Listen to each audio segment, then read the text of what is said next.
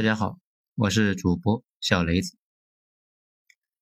很荣幸啊，昨天呢那一章又被下了综艺二，因为之前还有讲过综艺一，大家都在问综艺一在哪里可以听到，也是在本号另外一个专辑《欧陆风云》最后一篇那里面有讲，反正播出来的东西吧，建议大家中午听，好吧，因为早晚都会被下。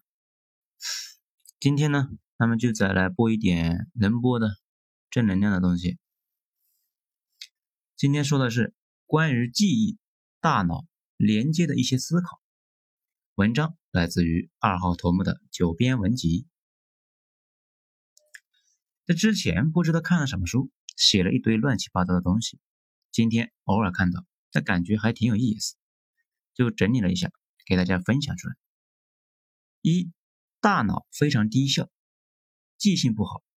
还字原字化，你记一段笔记，把今天记录下来，再过一些年找出来，先回忆一下今天发生的事情，再看看笔记，就会发现大脑记得是栩栩如生。然而错误百出，这就是大脑的一个毛病。如果想不起来，就开始给你编。所以学习最重要的一个技能之一，就是利用笔记的能力。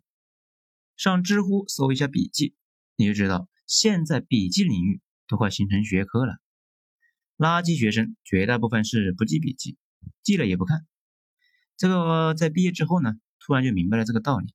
一开始觉得晚了，后来过了四五年才发现不太晚。二，注意力和肌肉一样存在损耗，强制自己集中一段时间，就发现在别的事情上。注意力涣散，因为虚了，就跟你搬家之后虚了一样。同时，注意力和肌肉是一样的，可以通过锻炼来加强。三，大脑的神经网络依赖关系型数据库，也就是说，所有知识必须链接到自己已有的知识上，到用的时候呢才能翻出来，否则就彻底丢失索引，找不到了。这也是为什么大家感慨。搞了那么多的碎片化阅读，那依旧没卵用，就是因为你连不上你的思想大树了。那举例子来说吧，你死活想不起来谁是孔二狗，那经人一提醒，说是那个被他妈往死里打的那个，哎，那你就立刻想起来了。总体来说，冗余越多，记忆越牢固。比如，你不仅记住了孔二狗被他妈打，还记住了他参加黑社会会被抓起来，那就基本忘不掉了。四要分得清反自然。你玩游戏、看电影呢，很爽，感觉不到时间的流逝；你学习、健身却感觉水深火热。因为前者是符合人性的，后者是反自然。自然规律是熵增的趋势，通俗来说就是往 low 逼的方向发展是自然趋势。五大脑运作依赖的是涌现和链接。每个脑细胞拿出来会发现结构呢非常简单，而且功能单一，并没有记忆什么的功能。但是天量的细胞链接在一起，就会变得异常的神奇而不可思议。开始呢涌现出一些神奇而复杂的东西，记忆、创新、冲动，这就有点像冲马桶水流的那个小漩涡。水分子本身并没有漩涡这个特点，只有大量的分子挤在一起。才会有，和人类世界呢也有点像，人也依赖链接，链接越多，套路也就越多，解决问题的思路那也就越多，会涌现出一些复杂的玩意儿。比如朋友圈有二十几个人，那几乎是什么都做不了；有两百个人可以做微商，有两千个人可以做代理。如果在一个社交媒体上有一百万的粉丝，那本身就是个热点。可以进化出无数的玩法出来。中国经济大发展背后也是史无前例的大基建在助力，铁路、公路把城市都连接起来，这也是链接。要想富，先修路，说的呢就是这件事。而且中国引以为荣的移动互联网背后，也是前些年运营商上万亿投资基础的网络建设。有了网络和链接。自然就会涌现出新的东西。以公路、铁路为标志的硬链接和网络为标志的软链接的叠加，就是现在烈火喷油的电商。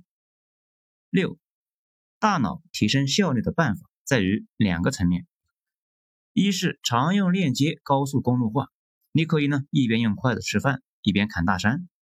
刚开始用筷子的老外呢，那就不行了。你也可以不看键盘，盲打输入文字，因为你长期练的次数多啊。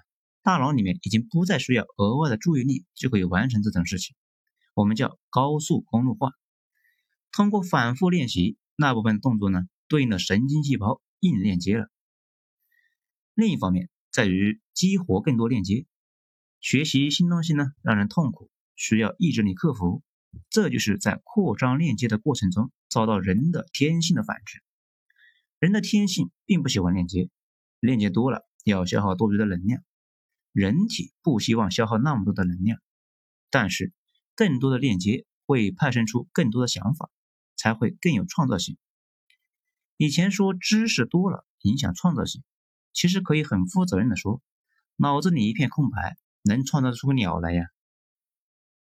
七，自然界本身的链接呢并不多，你看狮子、豹子、猴子这一类群居性动物，互相之间打交道的。最多不超过二十头，只有人类突破了极限，链接多了，相互碰撞，才有了文明，才有了社会，以及有了快手和火山小视频。而且这种链接的本身就是潜在的财富。人类文明的大发展和链接本身是一个正反馈，发展会让链接变多，链接变多呢，会促进进一步的发展。全球化就是全球大链接。好了，今天就讲这些，精彩下次接着继续。我是主播小雷子，谢谢大家的收听。